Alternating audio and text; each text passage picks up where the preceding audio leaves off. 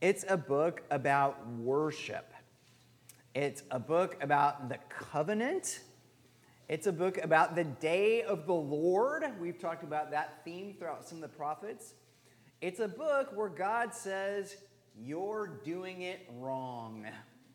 Where he corrects the people of Israel for the sins that they've committed so that they can live lives that better reflect his character and his glory. It's a book where God says Elijah is coming, and so is the great day of the Lord. So the question is how do we live life, uh, the Christian life, with integrity? How do we live the Christian life with hope? Well, the book of Malachi shows us how. Let's take a look. We begin with the author and date. In the very first verse of the book, we read, The oracle of the word of the Lord to Israel by Malachi. Malachi's name means literally my messenger. Uh, Melech is messen- message or messenger, and the little I at the end is a possessive. It means I. So my messenger. Uh, Melechi. Now, because we know so little about Malachi, some have suggested that Malachi might not actually be uh, a proper name, but that it, this maybe was an anonymous person who is writ, writing as my messenger, just sort of a generic messenger of the Lord. Now, we have no way of knowing really for sure, but Ray Dillard and Tremper Longman uh, observe the most natural reading of the superscription regards Malachi as the proper name of a prophet who is mentioned no other place and about whom we know very little. It just says Malachi. We don't even get his dad's name or his grandfather's name. There's no connection at all. Um, it's just Malachi, my messenger. Now, we believe that Malachi was written somewhere between 475 and 450 BC. Now, is that uh, before or after the northern kingdom was routed by the Assyrians? Before or after? After. Was it before or after the southern kingdom, the kingdom of Judah, was uh, routed by the Babylonians? After. Uh, before or after the return to Jerusalem after the exile? Maybe during. During? It was a little bit afterwards. Uh, so 475 to 450 BC. Much of the book is focused on the priests and the temple. So presumably the book was written after the temple was rebuilt in 515 and 516 BC. Does that make sense?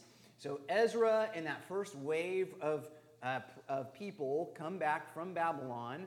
Uh, we get the famous passage hey, uh, you guys are building your own houses, but what about my house? What about the house of the Lord? So uh, they responded. That was the book of Haggai and Zechariah. And now uh, Malachi is written at a time where he assumes and speaks as if the temple exists again and is currently in use. So we think it's, we're pretty sure it's after 515, 516 BC. Uh, Walter Kaiser points out that many of the problems Malachi faced were also faced by Nehemiah, who built the walls of the city. You remember the story of Ezra and then Nehemiah? He goes around, he sees the walls of the city are in shambles, he leads a great rebuilding project. He addresses many of the same issues. Let's look at here's some common themes in both Malachi and Nehemiah, which, which suggests that they were roughly contemporary. Um, both men talked about the problem of mixed marriages, about uh, Jewish people marrying Gentile women. Both address a failure to tithe, to give that way. Uh, both address Sabbath breaking. Both address, address the corruption in the priesthood. Both address various social problems and injustices in the empire. Now, just a quick note here given the lack of attention to rebuilding the wall, it's possible that Malachi prophesied just before Nehemiah came back to Jerusalem. Does that make sense? So, probably in a time after the temple has been rebuilt, uh, Nehemiah has not yet arrived because really the, the major uh, thrust to rebuild the walls of the city happens under Nehemiah. So we're, we're thinking that maybe he was in the gap between Ezra and Nehemiah. But again, we're kind of guessing based on some clues in the text. All right, so literary analysis and outline. Malachi is organized around six disputes. In each dispute, the Lord describes his character, the people pose a question, and then the Lord answers the question by showing them how they have sinned and how they should live differently in light of God's law. So, somebody read, I'll give you a couple of examples from the first and the second dispute. You can see if you can hear the pattern. Somebody read Malachi 1, verses 2 and 3. I've loved you, says the Lord. But you say, How have you loved us? Is not Esau Jacob's brother, declares the Lord? Yet I have loved Jacob, but Esau I've hated. I've laid waste his hill country and left his heritage to jackals of the desert. Do you see the, the do you see the, the pattern? There's a declaration by the Lord, I have loved you. The people question it. That's, that's where we get the term dispute, or why we call it a dispute. They say, How have you loved us? And then he points out, Listen, I chose, uh, I, I chose Jacob uh, and not, uh, not Esau. And that's famously quoted in Romans chapter 9 to talk about you know, God's, God's uh, actions in salvation. Um, that he has chosen Jacob over Esau. All right, here's another one. There's six of these, but I'll just give you the first two so you can see it. Somebody read Malachi 1 6 and 7.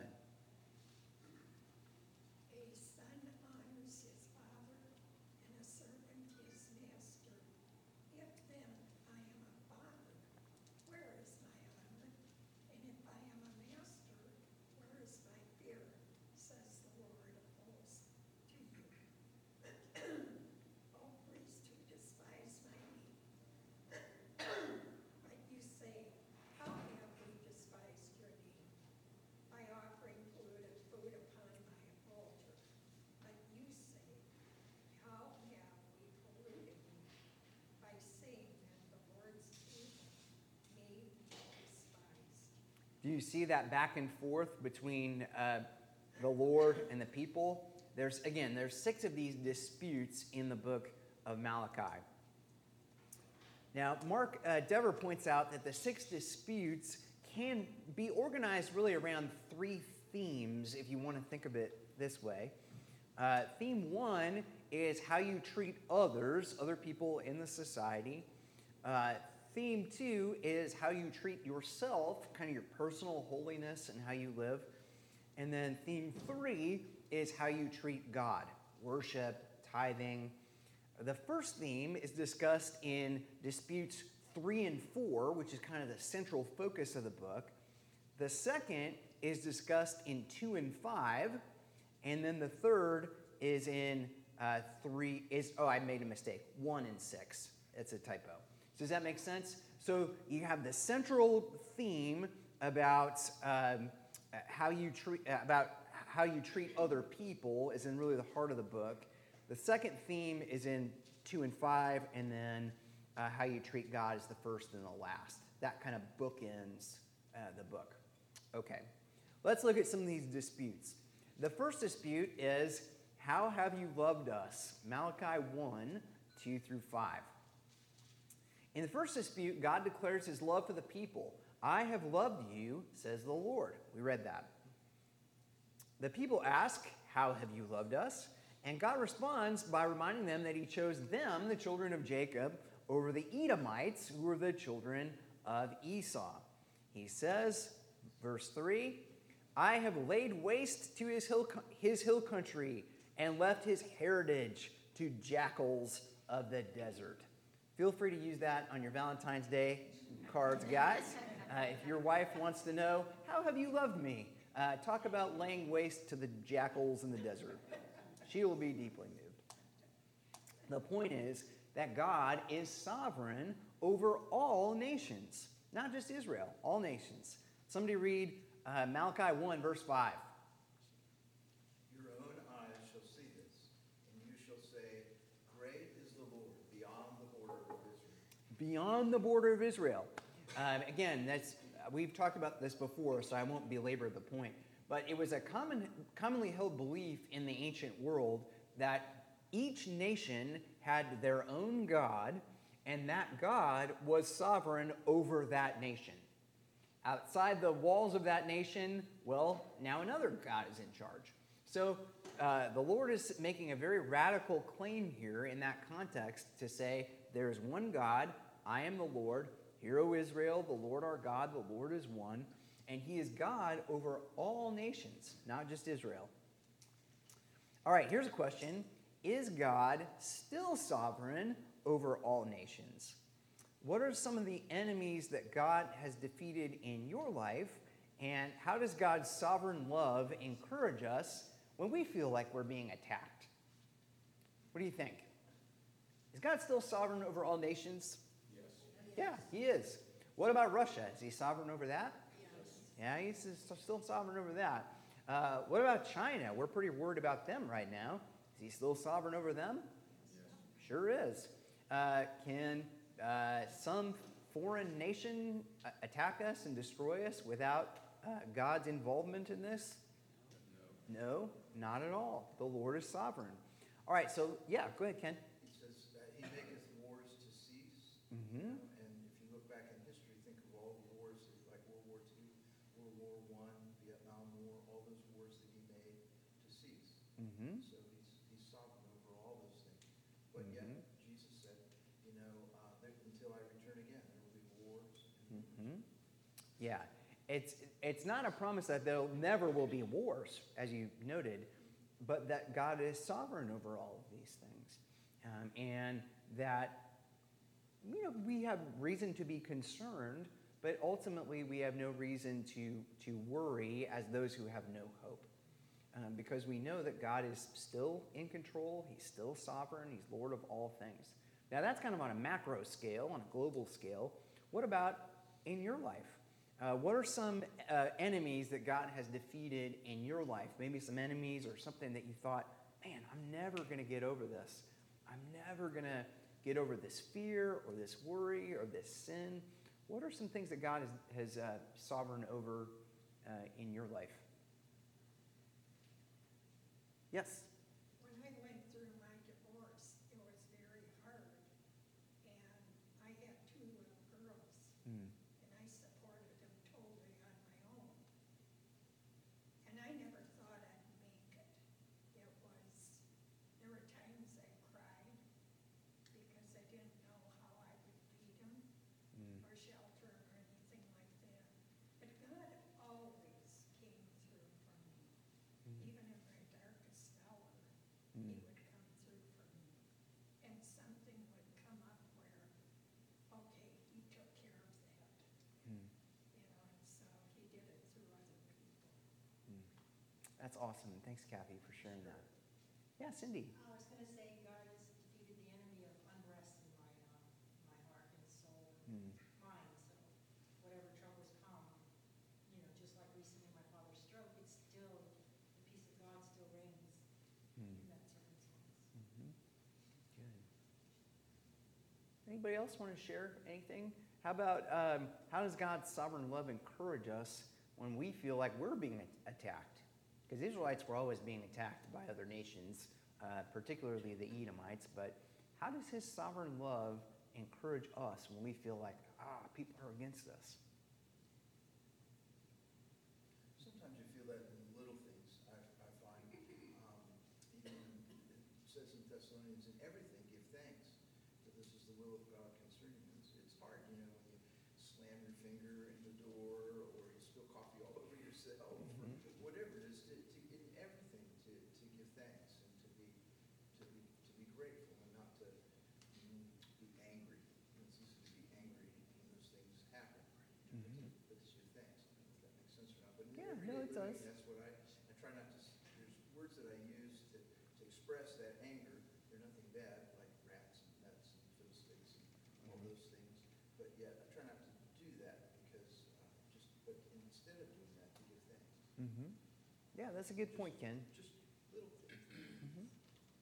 Good. Anybody else? Thoughts? Yeah, Eddie. I think, uh,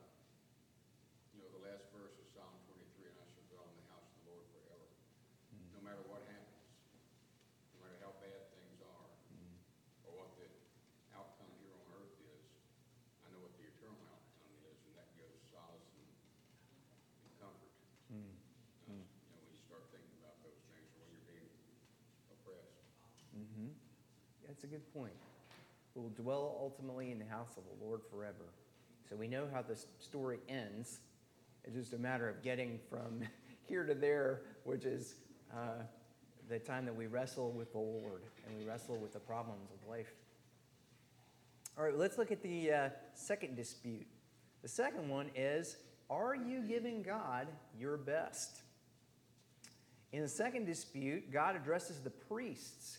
He says, A son honors his father and a servant his master. If I am a father, where is my honor? And if I'm a master, where is my fear? The priests say, as we read this, uh, How have we despised your name? And God says, By offering polluted food upon the altar. When you offer blind animals in sacrifice, is that not evil? And when you offer those that are lame or sick, is that not evil? The point is that the Israelites were not offering their, their best animals for the sacrifices, and the priests were accepting those sacrifices and just kind of writing it off and saying, well, that's okay. When you give God your time, your efforts, your tithes, your offerings, question is, do you give God your best? What's the difference between regular giving and sacrificial giving? Why do you think God wants us to give sacrificially? Does God need the sheep? Does God need our tithes and offerings? What do you think? No, He doesn't need them, but He's always saying that we need to give them. Why do you think that is? Say again? I think to reveal our hearts about how we value God. If we give him leftovers, then he's really not first place. But if we seek to give him the best of things and honor him, that would please him. Yeah, it's, it reflects our attitude and our heart about who God is.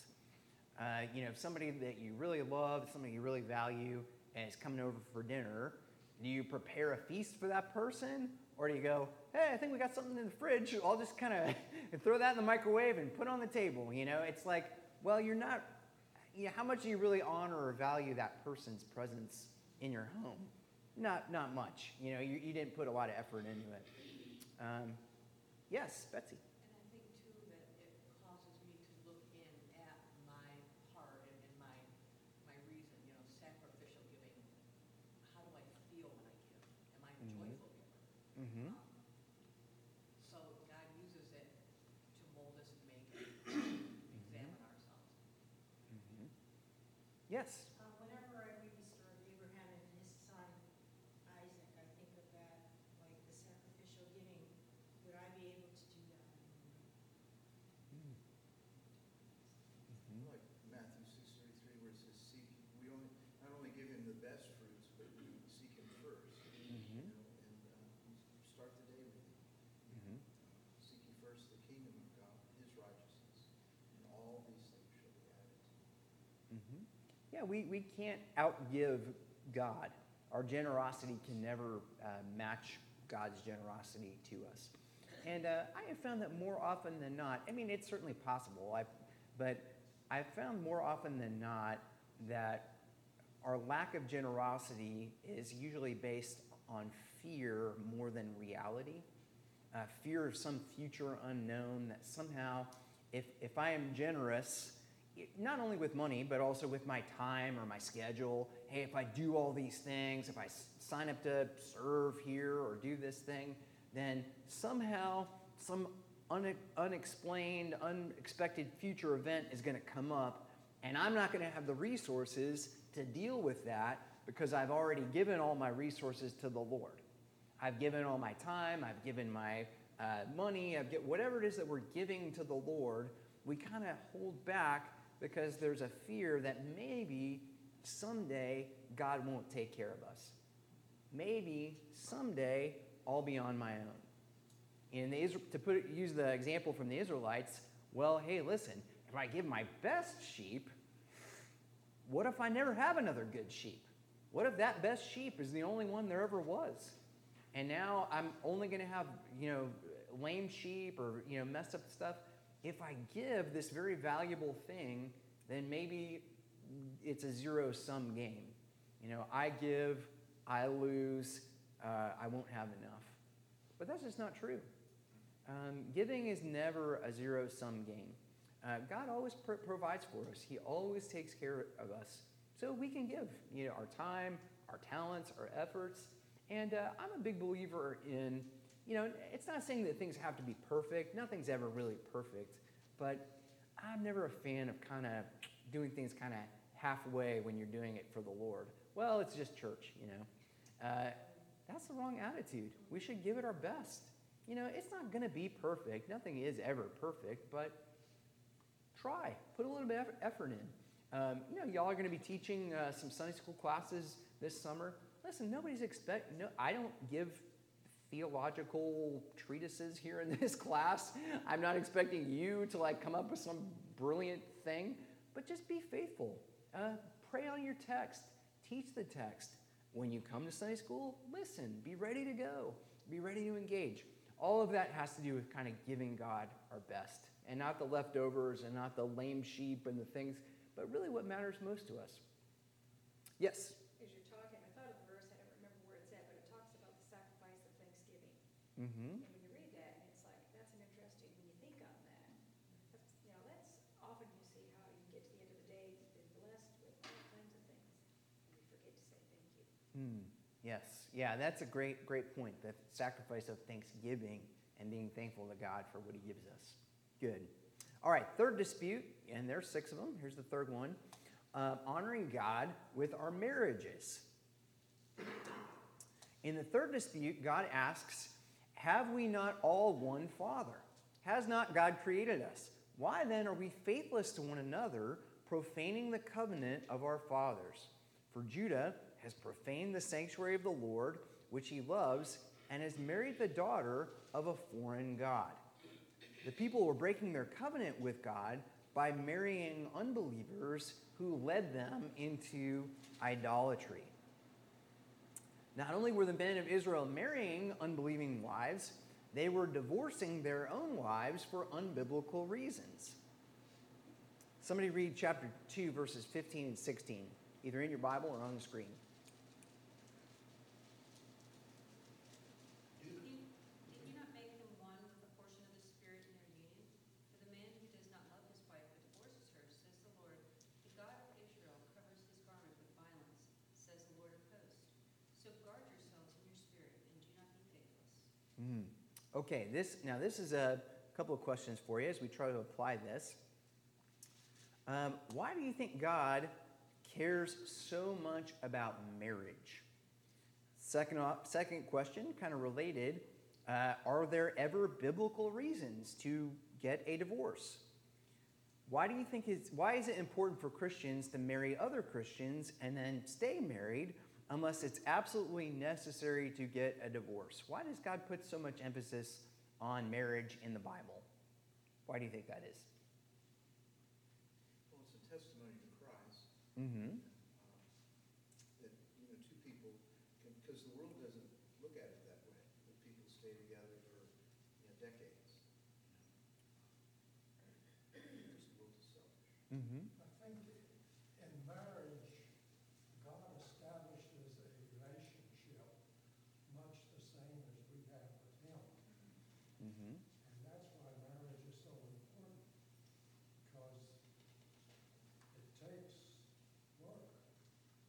Mm-hmm. It takes uh, forgiveness, it takes everything that we see God giving us, we have to give to our spouse. Mhm. Yeah, that's really the heart of the message um, eh, of Ephesians 5.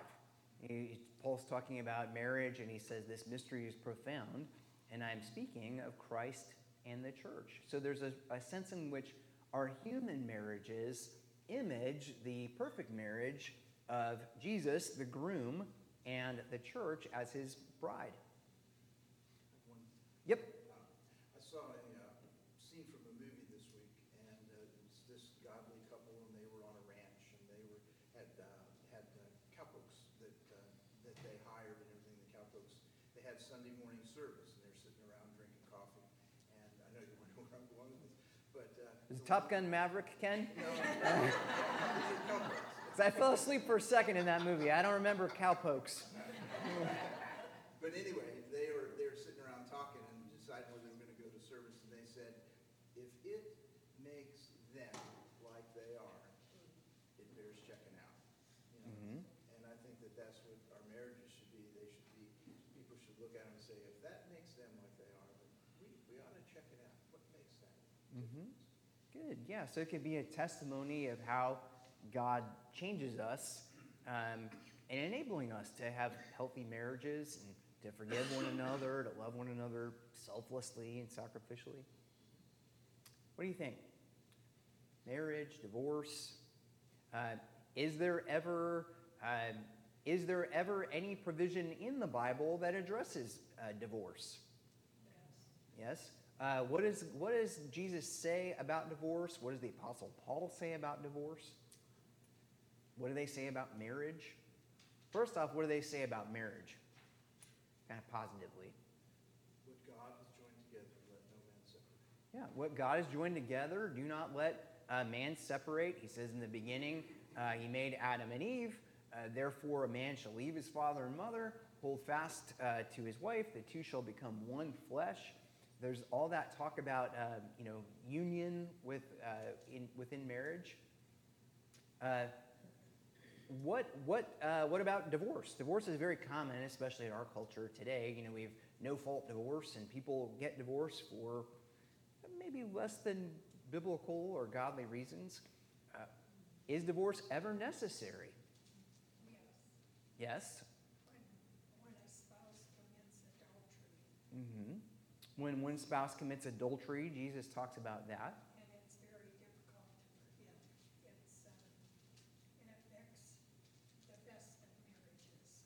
hmm And even though they say, I'll never do it again, you have it in the back of your mind. Yeah, but, hmm you know, how can I trust that? And the bond of trust is broken. You know, and that's where marriage starts to deteriorate. Yeah, there are some some sins, uh, for example, adultery, which so profoundly tear at that one flesh union that in some instances or in some cases, the person who has committed adultery has effectively di- divorced their spouse. Maybe not legally, maybe not walking down the courthouse and signing a paper, but through that act of betrayal, um, they have effectively abandoned their spouse. I think that that's the principle that, that Jesus uses. Yes? I think another reason you can not stay married is if one person in a marriage becomes a Christian and becomes saved and the other is not, and the other hinders or stops that person from faith. Mm-hmm. That's a reason. Yeah, if, if, if uh, that would be a sort of a, a de facto kind of, uh, you know, one spouse converts to Christianity, the other does not convert to Christianity. The s- spouse that does not convert to Christianity basically says, "Hey, listen, you want to live in, this house? We're going to stay married. You're not, you're not reading Bible. You're not going to church. I don't want to hear any of that Jesus talk." Then, again, that person has effectively divorced you. And I think that that's kind of the overall lesson of what Jesus teaches about marriage and divorce, and uh, why Paul speaks about marriage and divorce the way that he does. He says, sort of the default position that we should have as Christians is that marriage is sacred. Uh, God gave us marriage. Marriage is a gift from God. Marriage is something that we should value and treasure and uh, seek to honor and hold together in all ways. And yet, if one spouse within the marriage so violates that covenant that it essentially becomes uh, irreparable, irreparable, then the person who has been de facto divorced has the right to have the death certificate signed. Does that does that make sense? Again, so that's kind of marriage,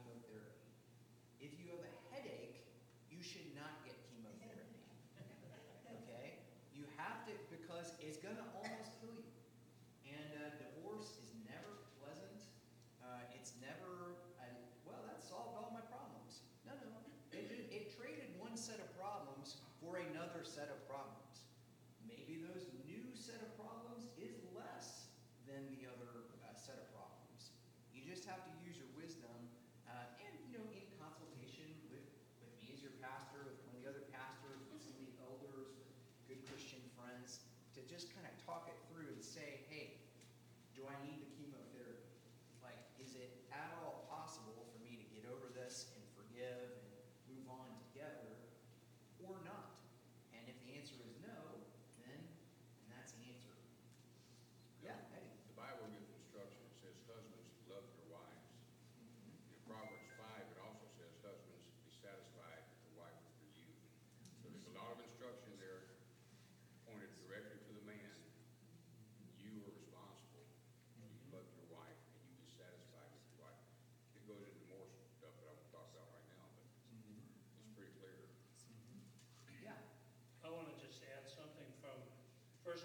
Seven.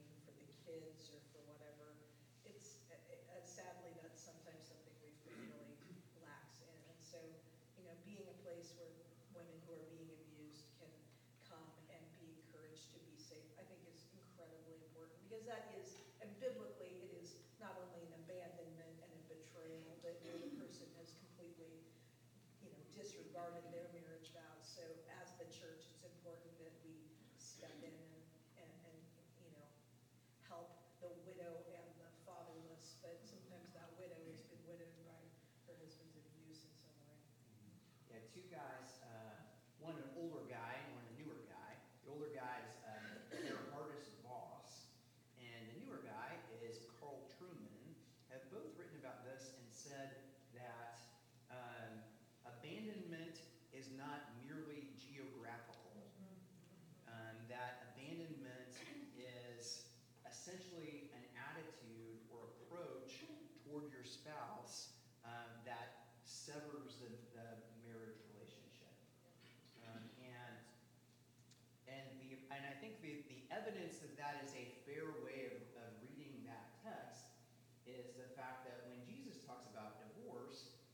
says uh, anyone who gets divorced, except for cases of adultery, you know, has committed a sin.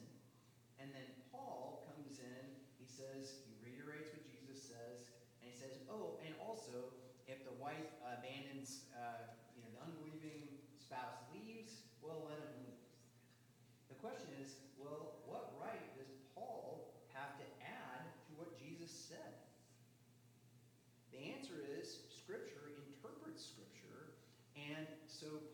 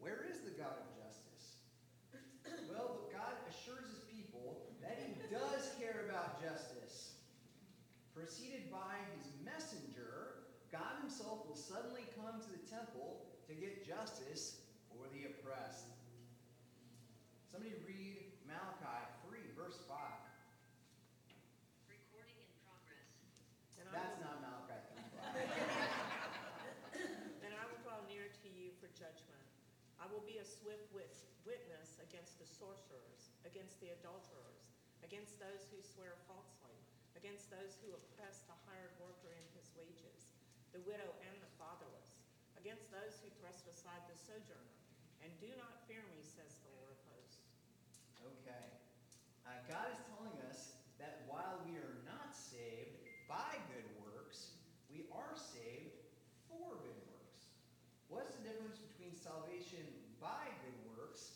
salvation or good works. Can't have salvation by good works. Say again? Cannot get salvation by good works. Well, why not? Uh, because our best works are filthy rags. Right. Uh, Isaiah says all of our good works are filthy rags. Mm-hmm. We're saved by Jesus, not by ourselves. Yeah, we're saved by grace through faith in Jesus. Okay, so hey, live it up. Hey, uh, who cares about the injustice in the world? about orphans in Africa? Who cares about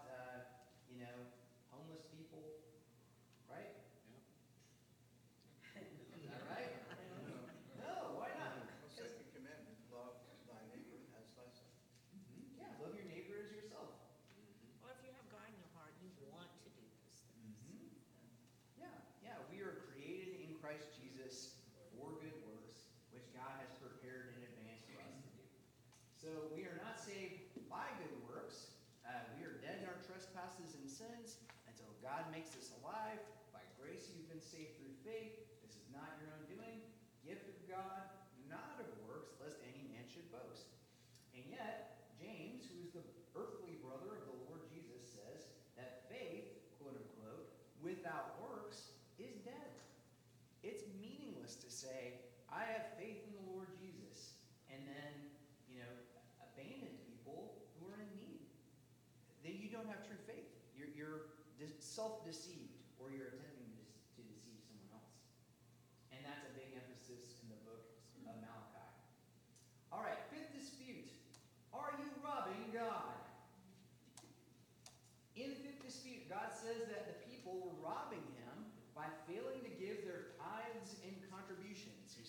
very similar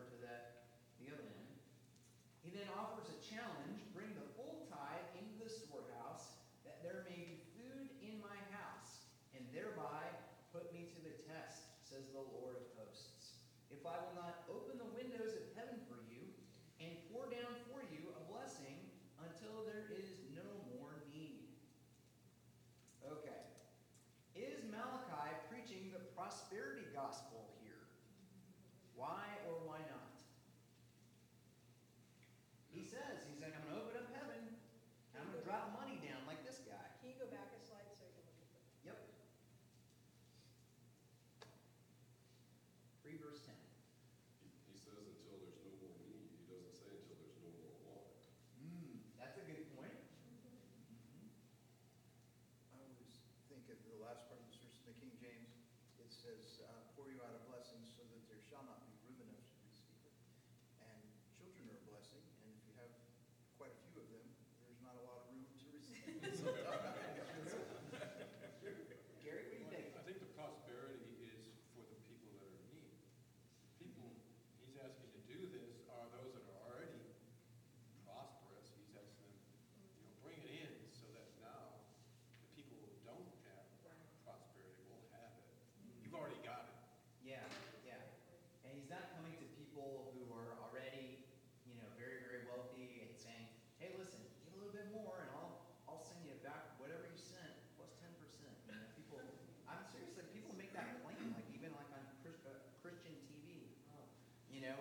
saying,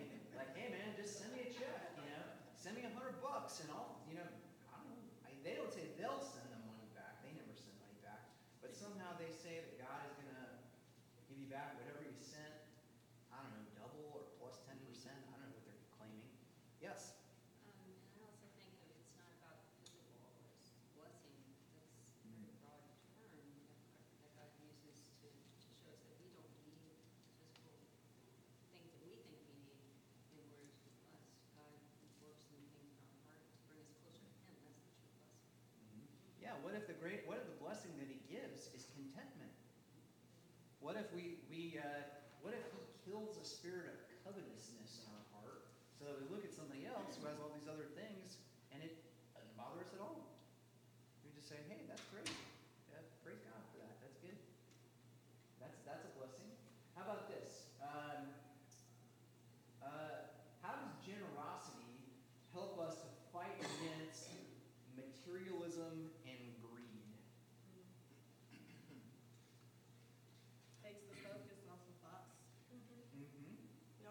it almost feels like you've been blessed when you do it.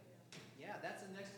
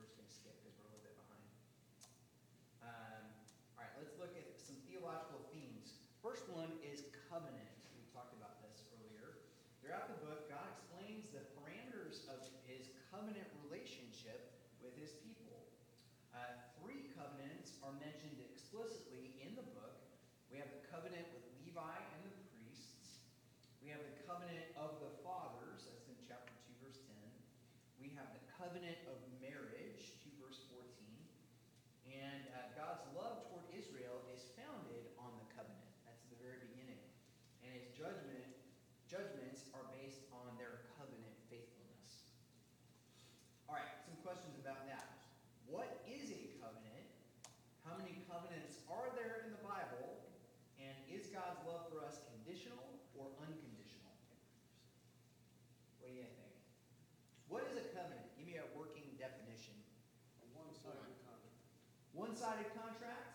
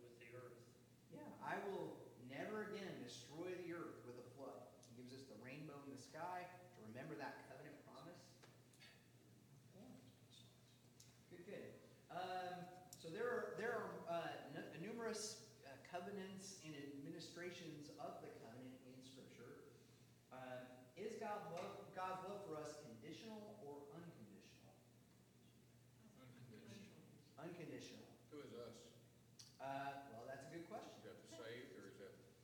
Yeah, is that a good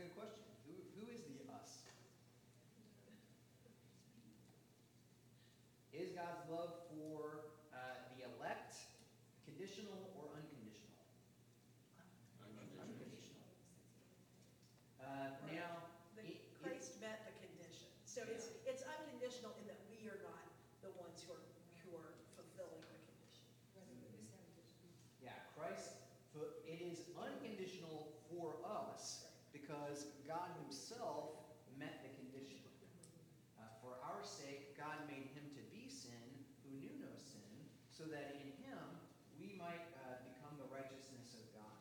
So Jesus, through his obedience to the law, uh, kept the conditions that we have failed to keep, and then through his death on the cross, he essentially endured the covenant sanctions or the,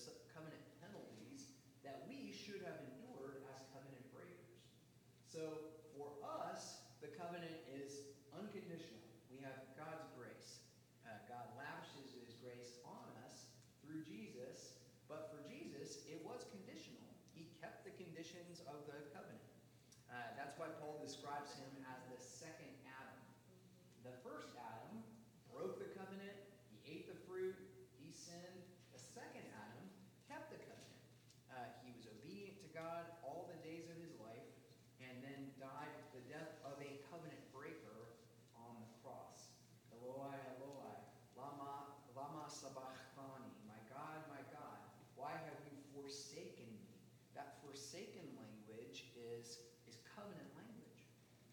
So he was treated like a covenant breaker. All right, we got to hurry up.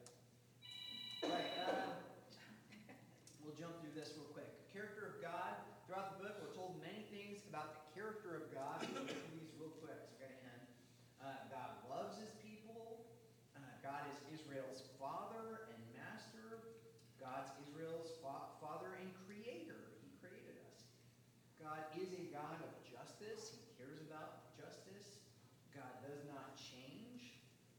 God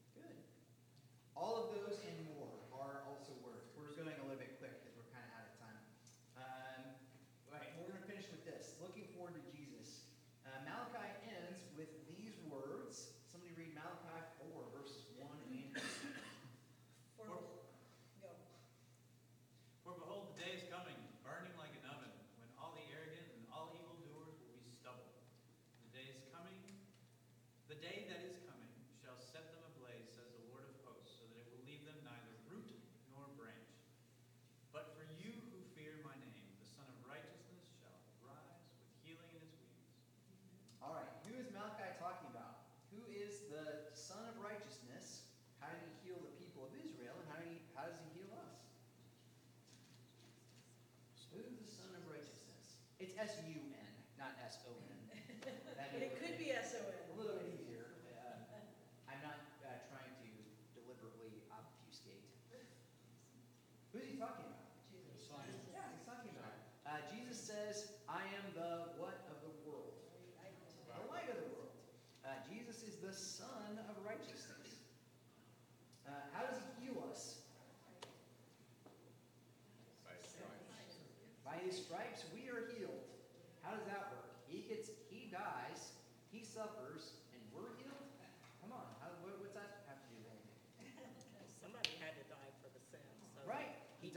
sin.